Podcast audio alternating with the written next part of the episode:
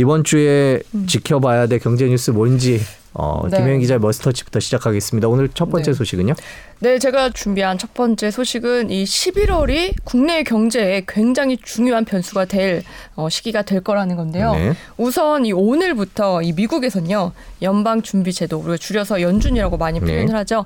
이곳에서 회의가 시작이 됩니다. 음. 2일, 3일 이렇게 이틀 동안 열려요. 네. 근데 이 회의가 왜 중요하냐면 그동안 계속 얘기했었던 테이퍼링 그러니까 그동안 뿌렸던 돈을 걷어들이는 작업 tapering이라고 말한다고 여러 번 여기서 설명을 드렸죠. 네, 네. 그러니까 하지만 정확히 네. 말하면 이제 돈 푸는 걸 줄이는 거죠. 이제 아, 수도꼭지를 그렇죠. 잠그듯이 네. 네, 그 테이퍼링. 네, 그래서 오늘 어, 이 회의에서 네. 어, 앞으로 이 tapering을 시작한다. 만다 이 결정이 아마 나올 가능성이 큽니다. 네. 그래서 전 세계가 이 회의를 지금 주목하고 있는데요. 네. 사실 지금 연준 의장 제롬 파월인데 어, 지난 9월에 한번 이 얘기를 한 적이 있긴 합니다. 그때 이제 11월에 테이퍼링 시작을 천명을 했는데 이제 11월이잖아요. 네, 그러네요. 네, 그렇기 때문에 이번이 그 시기가 될 가능성이 높습니다. 어, 그렇게 되면 3일 이제 3일 날 회의 종료된다고 말씀드렸죠. 네. 공식 성명 등을 통해서 구체적인 방식과 일정표를 내놓게 되는데요.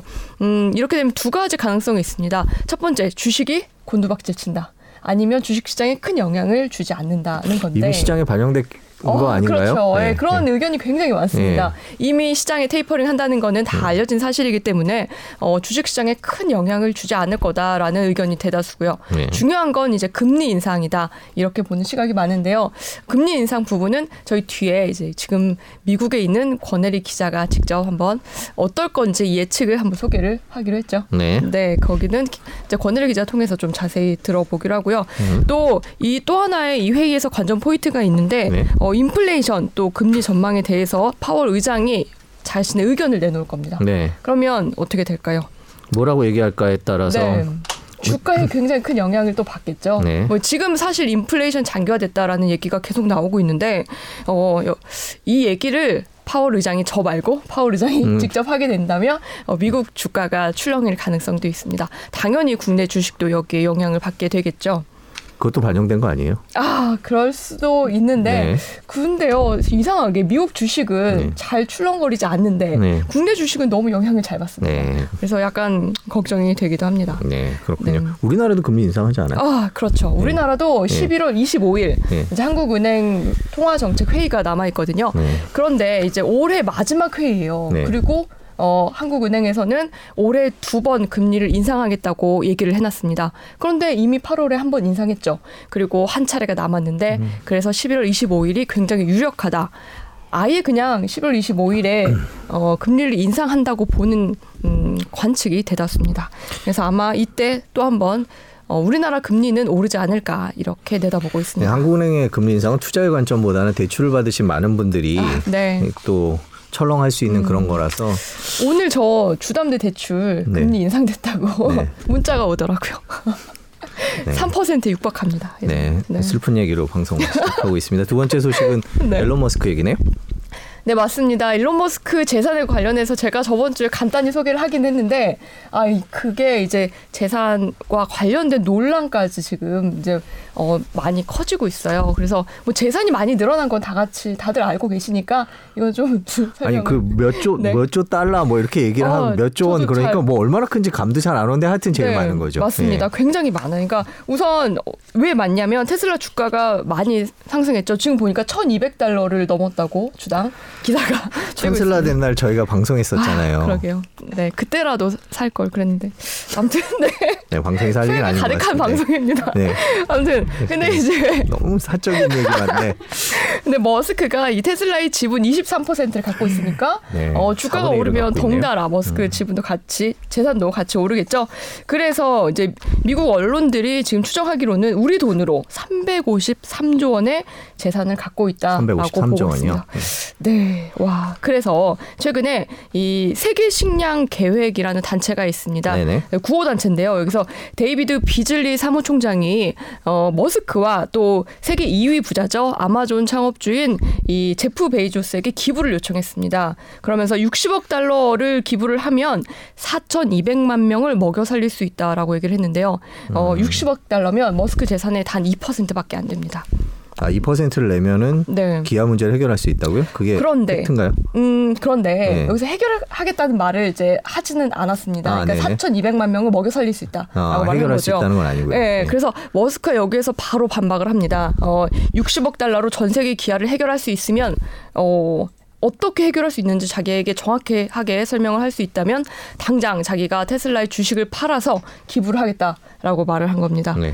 그랬더니 비즐리가 여기에 발끈을 합니다. 어, 60억 달러로 제가 방금 말씀드렸죠. 세계 기아 문제를 해결한다고 말을 한 적이 없다. 지금 닥쳐 있는 어, 이 상황을 어, 타개할 수 있는 정도의 금액이다. 일회성 기부다라고 얘기를 했습니다. 그리고 어, 투명한 회계 공개 시스템도 자기네가 갖추고 있기 때문에 어, 내가 지금 바로 다음 비행기 타고 가서 머스크와 여기에 대해서 어, 공개적으로 어, 얘기를 나눌 수 있다. 그리고 듣기 싫으면 나를 내쫓아라 이런 얘기까지 합니다. 어, 이 트윗은 지금 삭제됐긴 했는데요. 어, 이 얘기로 이제 기부 논란, 뭐 세금 납부에 대한 얘기가 다시 불거졌죠. 사실 비줄리 총장 말은 어느 정도 일리가 있기는 합니다. 왜냐하면 코로나19 때문에 이 미국 부호들의 순 자산이 굉장히 많이 증가를 했습니다. 그러니까 부익부 빈익빈이 더 심각해지고 있는 건데 코로나19 대유행으로 두 배 이상 증가를 했고요.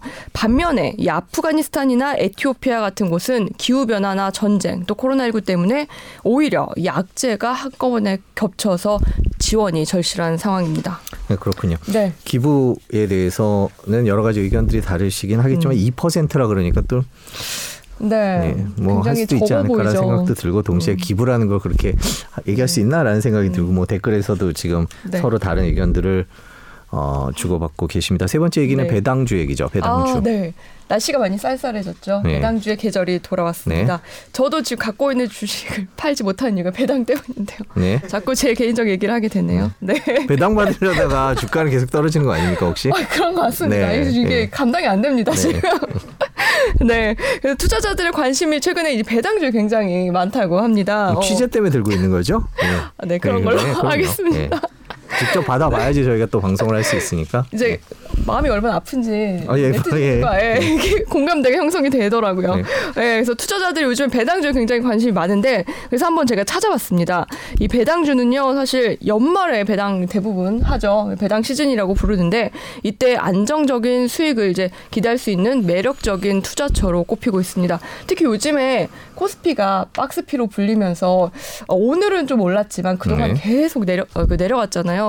이럴 때 배당주에 투자하는 분들이 굉장히 많다고 해요.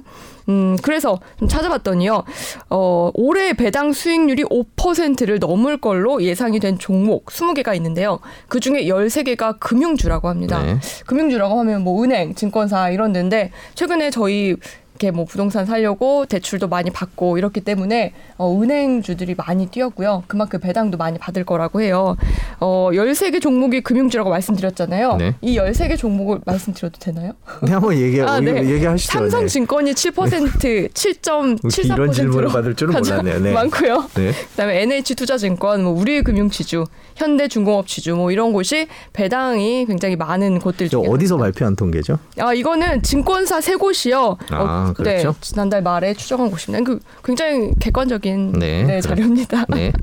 그리고 특히 올해는 말씀드렸듯이 증권주의 배당 수익률이 크게 개선될 거라는 전망이 나오는데 네. 이것도 마찬가지로 저희가 어, 주식 저희가 주식 투자를 많이 네. 해서 네. 수수료 수입이 많아지고 그렇죠. 대출을 많이 받아서 은행에 네. 다 우리 돈이네요. 맞습니다. 어, 네, 뭐 저희가 돈을 잃든 말든 네. 증권사 돈을 버니까요. 그렇죠. 네. 예전에 예, 아, 갑자기 당구장 얘기라고 하는 그 미국 기업들에 네. 투자하는 분들 음. 되게 많아요. 아, 네. 아, 한 가지만 더 말씀드리고 갈게요. 그 맥커리 인프라라고 하시나요? 네, 알죠. 네, 예전에 하고. 많이 시끄러웠던 회사죠. 저도 이거 네. 기사를 한번 쓰긴 했는데 네. 이 회사가 뭐 고, 속도로 통행료 같은 걸 수익을 얻어서 이거를 이제 배당으로 많이 줍니다. 그래서 사실 이 배당 때문에 맥커리 인프라 갖고 계신 분들 많거든요. 근데 지난달에면 벌써 7% 이상 상승을 했습니다. 우리나라에서 대표적인 고배당주는 맥커리 인프라고요.